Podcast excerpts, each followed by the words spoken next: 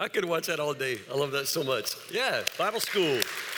That was vacation Bible school this past week. It was a thousand degrees every single day this week. Uh, we had uh, something just a little bit less than 200 kids every night. Uh, by than what I mean, like 197, 192, something like that, of just children, 80 something workers every night, uh, a number of decisions made. At, at our church, we really try to be very careful and intentional about leading kids to Christ. Uh, just to be honest, as pastor in my years, I've had way too many adults say, you know, yeah, Pastor Tim, I, I got saved at Bible school. I walked down with my friends. I didn't know what I was doing. Uh, I don't want any of our kids to ever become adults who say, I got saved at Bible school and didn't know what I was doing. So we want to make sure that our kids know the gospel, are ready to make commitments to Christ. So we do that slowly. I know that there are two uh, solid commitments made by some of our older boys, and we'll follow up with the others uh, in, the, in the days and weeks to come. Nicole Buttman is our amazing children's pastor. She puts a whole lot into everything. She has green hair today because she loves Jesus and your kids. So if you get a chance to thank Nicole, make sure you thank her. She's right there, so let's thank her right now. Yeah.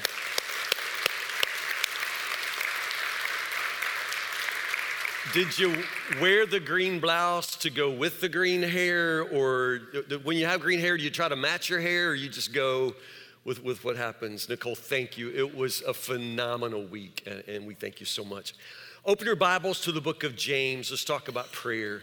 As we talk about prayer, I want you to uh, add to your prayer list a teenager in our church. His name is Andrew Flynn. Andrew had a swimming accident late, late last week. He's been in Vanderbilt um, in, in really serious condition, but his signs of improvement are, are now beginning to show. Uh, it seems he has some compression fractures in his spine, um, but uh, again, showing some really good signs of recovery. So keep Andrew Flynn in your prayers. Andrew is one of the toughest kids I know. He is an awesome kid, loves Jesus. He's a volunteer fireman in high school. Um, so again, just an extraordinary young man who loves Jesus. So pray for, uh, for Andrew's complete healing. We love you, brother, if you're watching. Uh, James chapter 5, let, us talk about prayer. Uh, growing up, 1 Thessalonians 5.17 was probably the first verse that I read or heard about prayer, and it just sort of confounded me as a child. Uh, in the old King James, 1 Thessalonians 5.17 says, pray without ceasing. You remember that? pray without ceasing. So I remember asking my mama, what in the world is ceasing? What is ceasing? And she explained to me that it simply means to pray without stopping. Never stop praying. 1 Thessalonians chapter 5, verse 17, one of the shortest and, and most interesting verses about prayer. Never stop praying.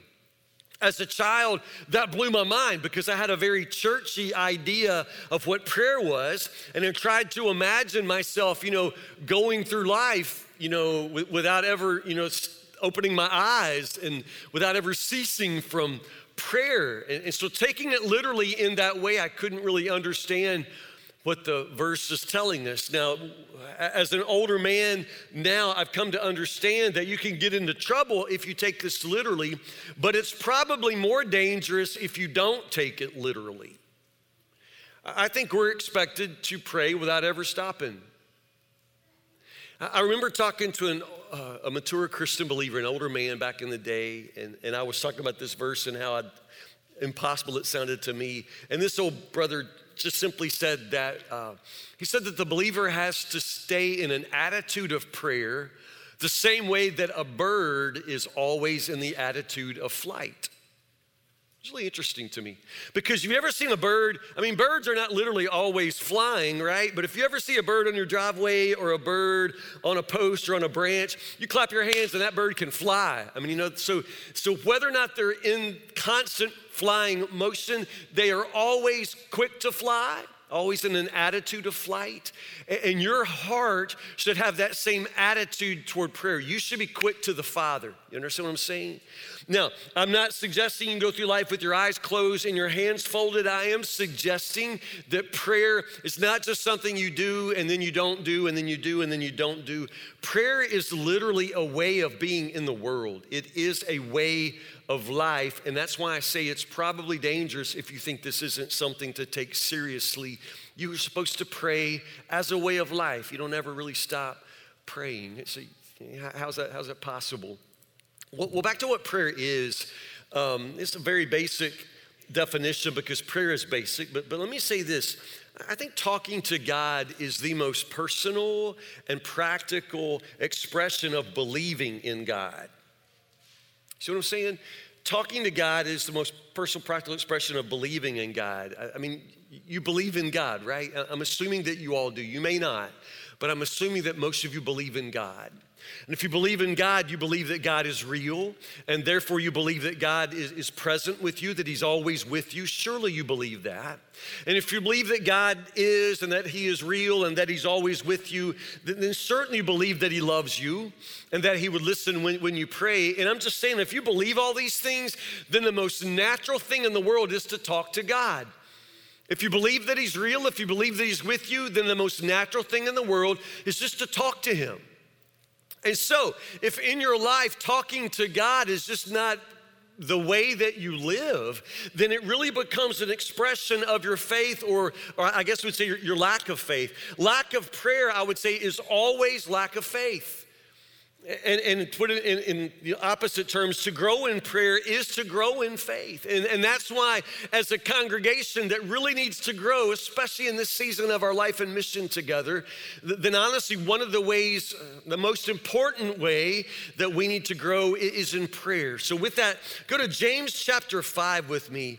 James chapter 5, verse 13. Practical, in some ways familiar passage on prayer, but let's read together and see how the Lord will speak. James chapter 5, verse 13, we're talking about becoming a people of prayer. Verse 13. Are any of you suffering hardships? You should pray. Are any of you happy? You should sing praises. Are any of you sick? You should call for the elders of the church to come and pray over you, anointing you with oil in the name of the Lord. Such a prayer offered in faith will heal the sick and the Lord will make you well. And if you have committed any sins, you'll be forgiven. Confess your sins to each other and pray for each other so that you may be healed. The earnest prayer of a righteous person has great power and produces wonderful results. Elijah was as human as we are. And yet, when he prayed earnestly that no rain would fall, none fell for three and a half years. Then, when he prayed again, the sky sent down rain, and the earth began to yield its crops. Talking about prayer.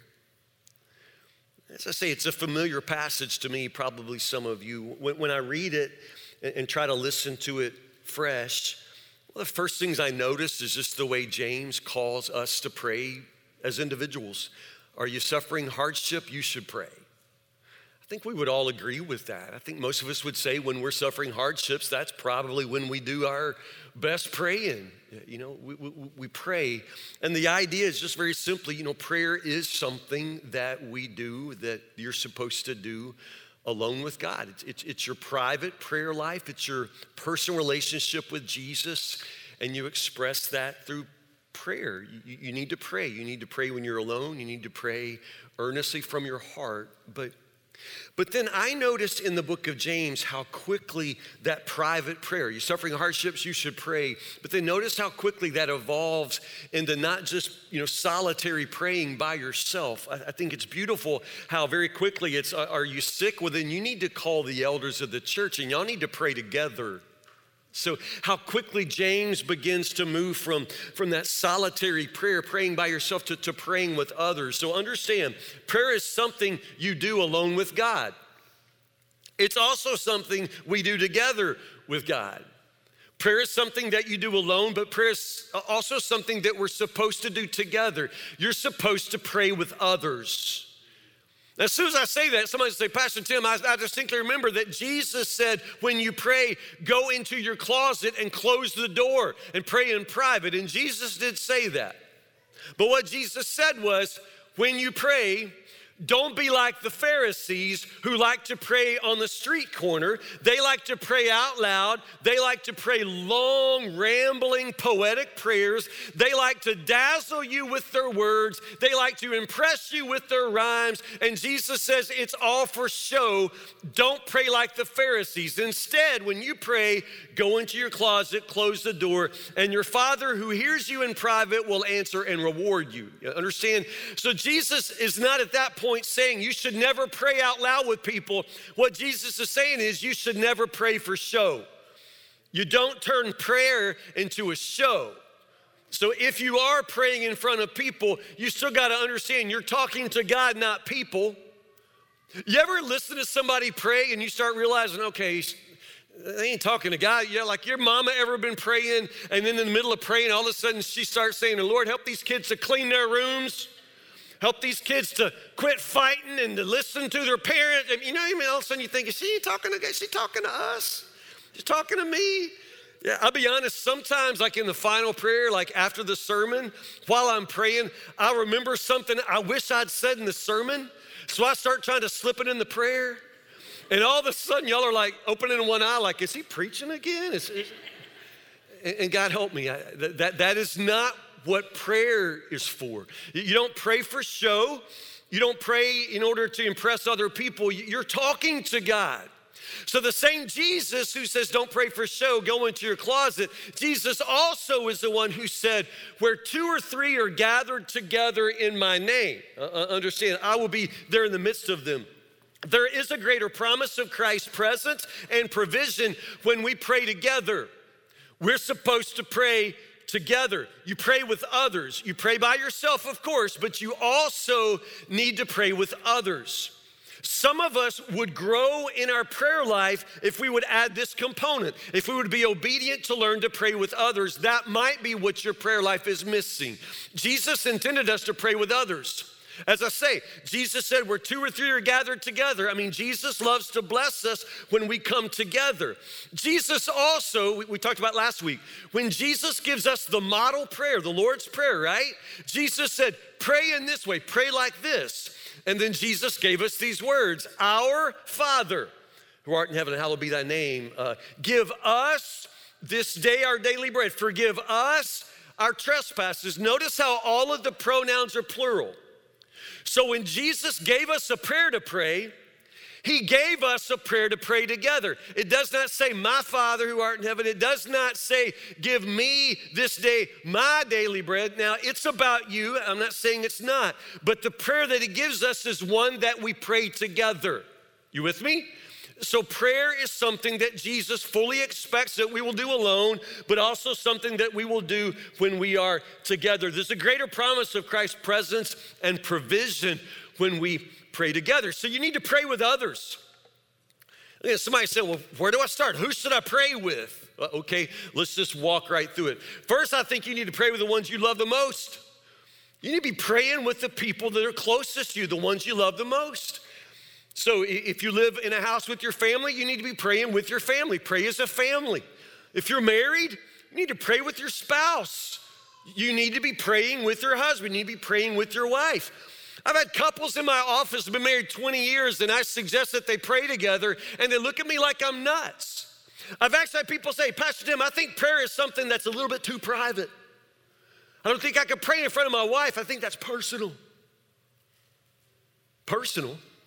You've had five kids together. I mean, like, dude, you go to the bathroom with the door open. I mean, what in the world is personal? But, but all of a sudden, you can't pray with your wife because that feels personal. I'm, I'm telling you, it, it is something that your marriage needs. You need to be praying with your spouse. I, I, I love my wife, Casey. I love her in a thousand ways for a million things. But I want to tell you, the most precious thing in the world to me is the sound of my wife's praying voice. I love when she talks to me, but I love to hear her talk to the Heavenly Father. I love to hear my wife pray, and I hear her pray often and beautifully. You need to pray together. You really, really do. And some of you are, are, are Christian, you know, both of you are Christians. Understand, it's very possible for two Christians to get married and not have a Christian marriage. You have to share Christ together, you have to pray together. And you need to pray with your kids. You need to pray out loud with your kids. You, you just do. In John chapter 11, there's a place where Jesus is praying and he's praying out loud to the Father. And he says, Look, I'm praying out loud to you, Lord. It's not because I think you need to hear me, it's because I want other people to hear me talking to you so that they'll know that I pray and they'll know that you hear me pray. Understand? And I think there's a practical wisdom to that. It, it, we'll talk to fathers first. I mean, I mean, dad, you need to pray out loud so that your kids know that you pray and so that they know that you know that God listens. I mean, they need to hear you pray. They've heard what you say when you golf poorly. And they've heard what you say, you know, when you run over a rabbit with a lawnmower. So maybe they need to hear your praying voice. They need to hear you pray, Dad. They really, really do. One day, a man in our church had led in prayer, and I saw his son in the hallway between service. I said, Man, I loved hearing your dad pray. I loved your dad's prayer today. And this kid looked at me. Y'all know, y'all know smart aleck kids. So this kid looked at me and said, I have heard that prayer a million times. Okay, my first thought was, you little punk, you know, little punk. But actually, what I thought was, good, you know? Good. Kid says, I've heard my dad pray that prayer a million times. Good that kid is blessed in ways he doesn't even know yet. I mean, he's got a praying dad. Uh, my mom and dad are here. Y'all know my parents. Um, uh, when I lived at home with my parents, uh, a couple of things about them. The first thing is they made their bed every day. Like, like they make their bed before they get out of the bed, and the bed is made. Dad was in the army. You could bounce a quarter. I mean, it's, it's, it's a well made bed. I can remember I can remember as a kid walking past their bedroom, and I look in their bedroom like this is later in the day, and there'd be that perfectly made bed, perfectly made bed. I mean, you go bounce a quarter off of it. Don Harris makes a bed, y'all. Um, but then there would be these uh, dents, these dips, where they had been on their knees and had their elbows on that bed and they prayed together every day. Like they left, you know, marks on the bed, but they left marks on me. You need to pray with the ones you love the most. You, you, need to pray. You need to pray with your spouse. You need to pray with your grandkids. You need to pray with your girlfriend. You pray with your boyfriend. I mean, you need to pray with the ones you love the most. And then you need to pray with people at church.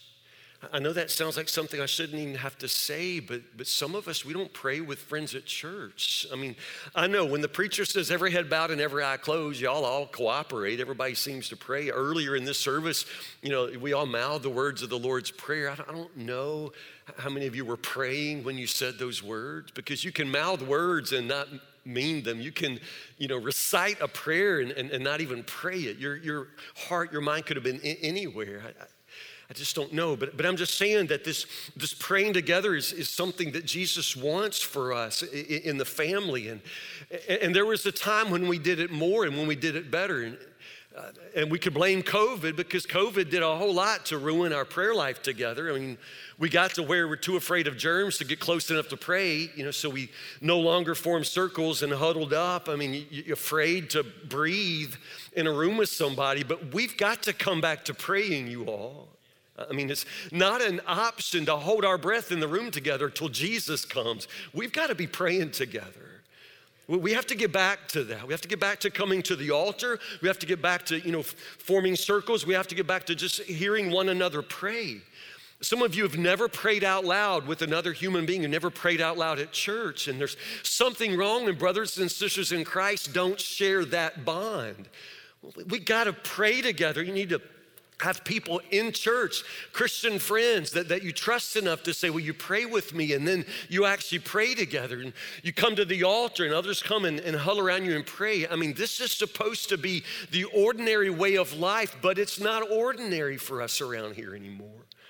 We've got to come back to praying. We've got to come back to praying together.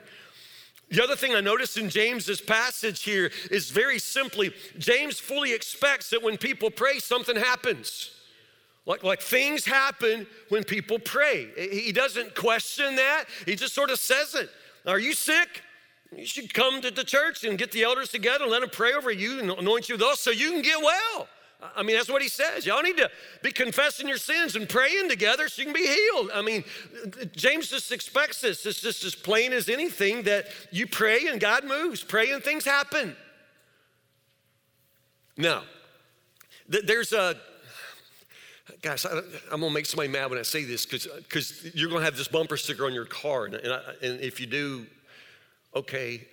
but uh, there's like this slogan. It's been on bumper stickers, uh, T-shirts, Christian purses. I mean, it's just this slogan that bugs me. And it's not because I disagree with it, it's just, it's, it's, just, I don't even know if people always would know what it, what it means. It's just that simple slogan that people say, put on bumper stickers, keychains. It, it, it's, it's just that slogan that says, prayer changes things. I, I think I know what you mean. I hope I know what you mean, but I'm afraid you don't know what you mean. But prayer changes things. It's like a lady I was talking to one day, and this lady was not a church lady. I don't know if she's a Christian, but she was talking about her health problems, and she went through this whole long list of things she had tried. And she said, I tried chromium. I don't, well, I don't know what that is. Is that like a supplement? I think chromium is like a, supplement. I think she bought it at Walmart. She tried chromium and, and chromium worked, you know, she said. And then she realized I was a pastor and she said, Oh, and preacher, I have tried prayer. And it does work. I tried prayer and it does work. Also tried chromium, you know, milk of magnesia. it's that magical way that people talk about prayer sometimes. And, and, and I need you to understand what prayer is and what prayer is not. It's not magic.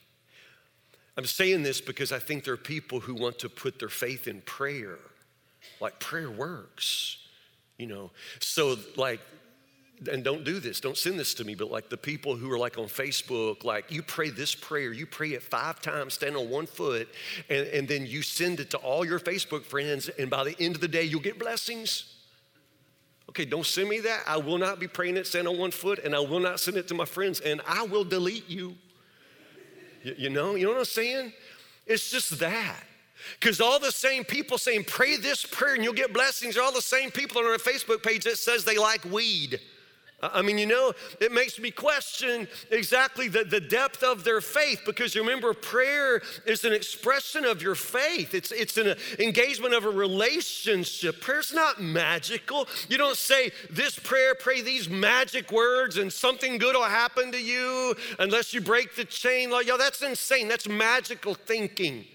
It's not that prayer works. Understand, God makes things happen in response to the prayers of his people. I would not say prayer works, I would say God works. I don't say that prayer changes things, I say God changes things when people pray. You understand the difference? Putting my faith in the God who hears me pray. I'm not putting my faith in praying because that's not how this works. Prayer's not magical on its own. It's not like, you know, power. I'm telling you, it is God who has the power. But if you want to connect with a powerful God, then you come to know Him in prayer. God makes things happen in response to the prayers of His people. And so that's why James says, the earnest prayer of a righteous person has great power and produces wonderful results. God makes things happen when people pray. And so, my hunch is some of you are, are hearing me and you look like you agree with me, but inside you're asking yourself the question but will God make something happen when I pray? You know what I mean? It's one thing to say, yeah, God makes things happen when people pray, but will God make something happen if I pray?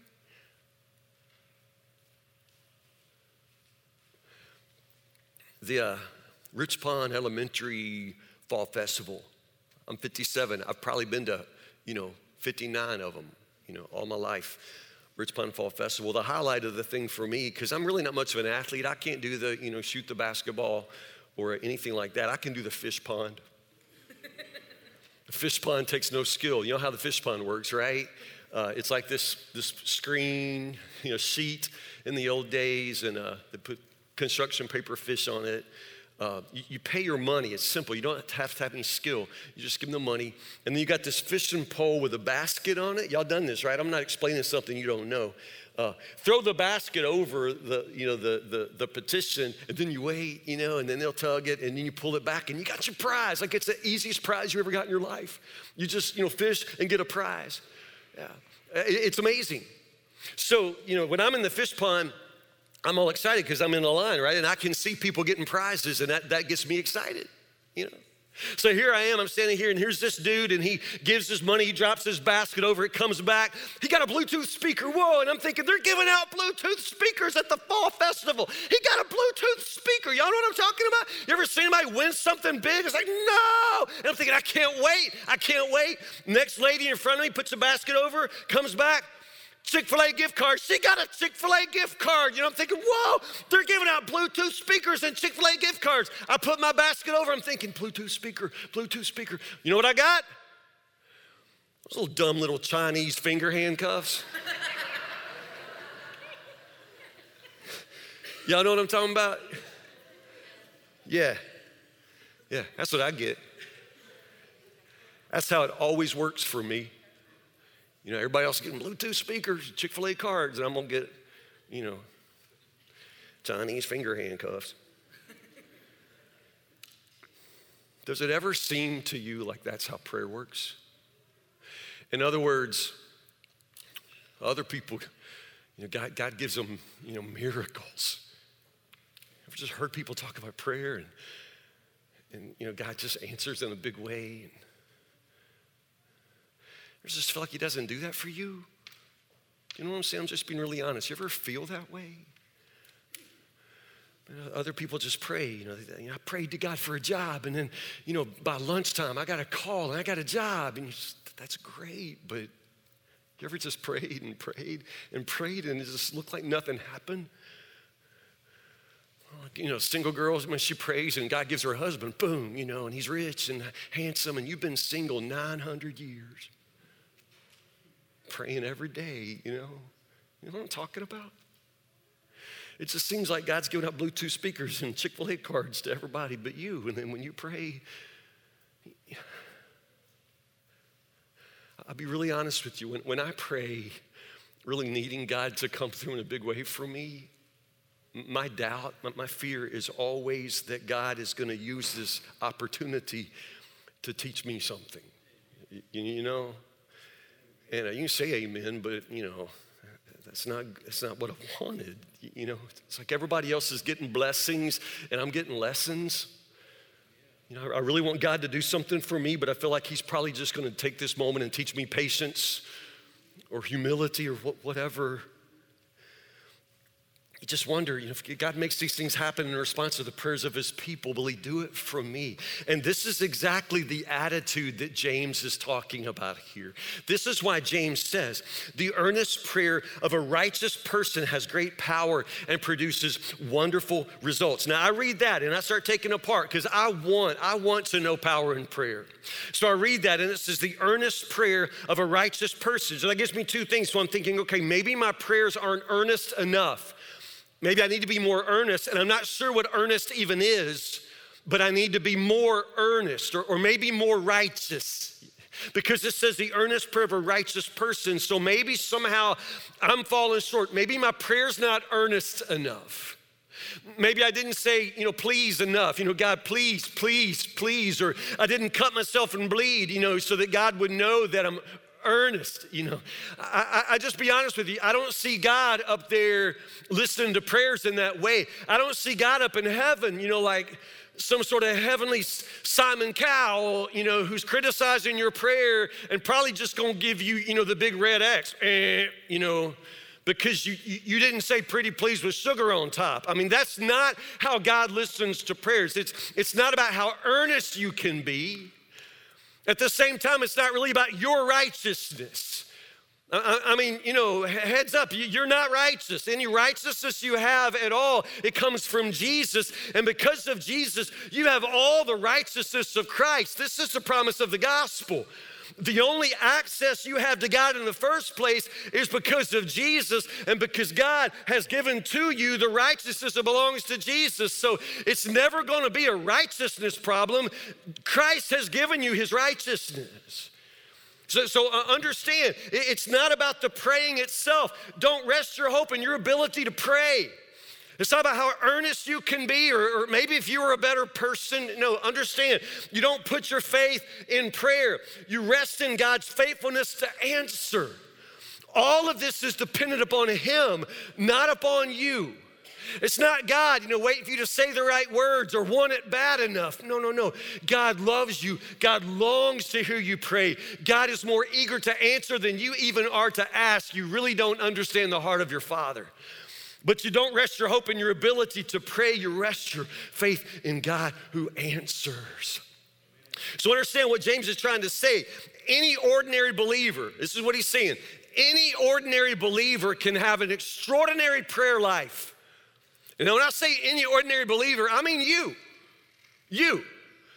I'm not talking about your grandma or you like a, a, better version of you. No, you can have an extraordinary prayer life. This is exactly what James is trying to say. That's what he means when he says, verse 17, Elijah was as human as we are. And yet, when he prayed, stuff happened. Like it didn't rain for three and a half years. He prayed fire from heaven. He was as human as you are. Now, I expect y'all are a little bit like me. And I know in my head that Elijah was as human as I am. I don't question that. And it's the Bible, so it's perfect. I don't question that. I just want to say, James, if you want to talk about like a person as human as I am, why would you start with Elijah? Y'all know what I mean? Like he's Elijah. Like, if you want to talk to me about an ordinary human being, let's talk about the dude that greeted me at Walmart last Friday. That dude was human, human as I am. You, know what I'm saying? Easy to believe that he was human, but Elijah, I mean, yeah, I know he was human as I am, but that, that's, such, that's such a stretch. I, I mean, that's like me saying, you know, anybody can improve their looks with just a little dab of makeup. Take Dolly Parton. You know, it's like, whoa, you know, like for, first off, like little dab of makeup, Dolly Parton, you know, whoo. Uh, James just like goes to an Old Testament prophet who called fire down from heaven. And I'm supposed to think he's like me? Any ordinary believer can have an extraordinary prayer life. Uh, take Elijah, for example, just human as you are.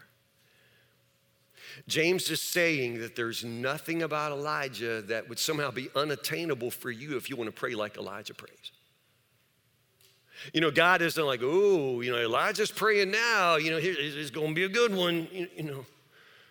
It's like you think that like if, if you really have a need, you need to get a bunch of champions of prayer praying, like all the old ladies at church, you know, who pray with Kleenex boxes and all of that so that, you know, you can get your prayer. Because you really don't know if God listens to you or not. This is what James is trying to say. Elijah, I mean, God moved when Elijah prayed, but there wasn't any difference between Elijah and you. He's human as you are, but can we, can we still just be honest about how Elijah's different from you? Because Elijah's different from you. Uh, he's human. But uh, let me just say this and, and we'll back into it. Jesus can't do anything with your life until you commit yourself. Okay, I'll stop right there because let's just do that. Jesus can't do anything with your life until you commit yourself. Elijah was as human as you, but Elijah was a very, very committed human. He was very committed to God. Elijah was so committed to God that he would stand alone and stare in the face the evil king Ahab and his wicked wife Jezebel, and they spent most of their waking hours trying to kill him for nothing other than his faithfulness to God. So we're talking about an extraordinarily committed man. Elijah was as human as you, but he was a very committed human. Elijah, at one point, he did, he prayed down fire from heaven. At that moment, he was standing by himself, facing down like 450 pagan, crazy priests of Baal. Understand, this is not a safe place for him. He's not praying or mouthing some sort of, you know, easy prayer from a safe place. Elijah is praying from a very, very dangerous place. And God answered. Make no mistake, God answers with fire from heaven. Because if God had not answered with fire from heaven, Elijah himself would have been killed, and everybody else in the whole nation would think that God was a joke, that God was a mockery. Oh, yeah, God answered his prayer, but understand, Elijah, as human as you, he, he was a very, very committed man. If you really want to talk about what's different between Elijah and you, I don't know if we would start with his prayer life. I think we could just start with his life life. This man's different. And it's his commitment to God. It's the way in which he loves the Lord. It's the way in which he surrenders himself to God. If you want to talk about what makes him different, it's not that he's somehow, you know, not a human. It's just that this guy is really, really committed to God. You could be the same. This is what James means here. You could be the same. You can have the same kind of life, you can have the same kind of prayer life, but Jesus can't do anything with your life until you commit yourself to following Him with tough choices in rough places. tough choices. Let's just be honest. Some of you don't make tough choices. It's always easy. If there's a choice to make, you're just gonna go with whatever it is you wanna do. Easy choice. You're just gonna do what you like to do already. You're gonna do whatever it is that gets you more money or whatever gets you more likes on Instagram, whatever it is that would somehow enhance you. I mean, you don't make any tough choices. You just always go with whatever it is that, that's gonna somehow make you more comfortable. You don't make tough choices, uh, rough places. You don't end up in any rough places. I mean, my goodness, if, if we put out like on Facebook that, you know, next Sunday the air conditioning's gonna be out, some of y'all say, well, I'm, I'm, I ain't going to church. I ain't gonna sit there and sweat. You know, like you don't do rough places. We've had some plumbing issues, had some bathrooms out of order, and some of y'all like, you know, man, if, if I can't flush the toilet, I'm out of here. Yeah. We don't do rough places. Uh, just honestly, Uh, as I said before, I mean, half this church won't do mission trips because you say you can't eat foreign food. See, the thing is, you keep wanting to pray, Jesus, take the wheel, you know, but you've never taken your spiritual life out of park. You want to say, Lord, lead, God, and direct me, but you don't have any intention of following him where he leads. What I'm saying. To talk about what makes Elijah different? He's as human as you are, but he is very committed to his God. When he talks to God, understand, God moves, but understand when God talks, Elijah moves. The uh, earnest prayer of a righteous person is powerful, has wonderful results. One more thing, uh, preaching this sermon today, I, uh, as I said, I've read the passage a, a million times. I, I, really wanted to, I just wanted to preach with, I really wanted to preach with just fire today. So I was looking at verse 17 where it says, Elijah was human as we are, and yet when he prayed earnestly. So I thought, earnestly, that must be the word. That, that's the key word right there. He prays earnestly. So what does that word mean? So I went back to my seminary days, like when I learned Greek, because James writes in Greek. And so I looked up, the, I wanted to find the Greek word that he uses there for earnestly, because surely there's some sort of deep spiritual magic in that word. And if I could unpack that word with you, if I could just tell you that earnestly comes from this Greek root and it means whoa, you know, that you would all go, whoa, and we would all be praying earnestly at the end of the day. So, so I looked it up. And y'all want to know the word that he uses there for earnestly? Yeah, there's not a word for earnestly. Actually, what he does is something that, I don't know, you can't even really do, but he does it anyway. He just puts the word for prayer in twice. So, what he actually says is uh, Elijah, he pray prayed. Like, can you do that? Can, you just say the same word twice? And it's not pray earnestly, it's just me. He, he pray prayed. Does that even mean? Well, um, like sometimes, Sometimes my wife will kiss me. You know what I mean? But she kissed me, and what I really wanted was a kiss kiss. You know what I'm saying? It's like, mm, technically, that was the definition, dictionary definition of a kiss. Like what you do with your lips, that was a kiss. But I really wanted like a kiss kiss. You know what I'm saying? Kiss kiss. Um, Elijah, he didn't just pray, y'all. He, he prayed, prayed. He prayed, prayed. Elijah lived his life with God in such a way where, man, um, so, something deeper came out of his prayer life, and there aren't really words for it. It's Just say, man, this man prayed, prayed. My hunch is for a lot of us, that's, that's, that's what we're lacking. Whatever it is in your life that you call prayer, you, you, you need to pray, pray. Because the promise of Scripture is that prayer of a righteous person is powerful. That if you're in hardship or happy or whatever the situation of your life, man, what you do is pray without ever stopping it. It's, it's a way of living your life, it's a whole way of being in the world. You just pray. So let's pray.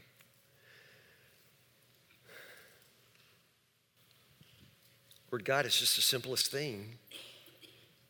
And for those of us who were raised by praying parents or who were raised in a church where people pray, prayed, Lord, we're embarrassed how our lives are lived so prayerlessly and for that reason so powerlessly. God, will you teach us what, what it is just to live our lives out of faith in such a way where we know that you're, you're real and that we know that you're with us. And for that reason, Lord, the most natural thing in the world is just to talk to you all day, all night, Lord, because you're with us, but because of this relationship, Lord, because we're so dependent upon your presence and your love and your wisdom, Lord. Just the most natural thing in the world is to talk to you. So, Lord, help us to talk to you. Help us to talk to you in such a way, Lord, where we know that we know that we know that you hear. That not a single prayer we ever pray will go unanswered. Lord God, that as long as we live and as long as we pray, we'll never really be very good at prayer, but you will always be very good at giving us what we need. So help us, Lord, to put our faith in you and to exercise that faith every single day in this living, ongoing conversation with you, our Heavenly Father. We pray these things and all things in the name of Jesus. Amen.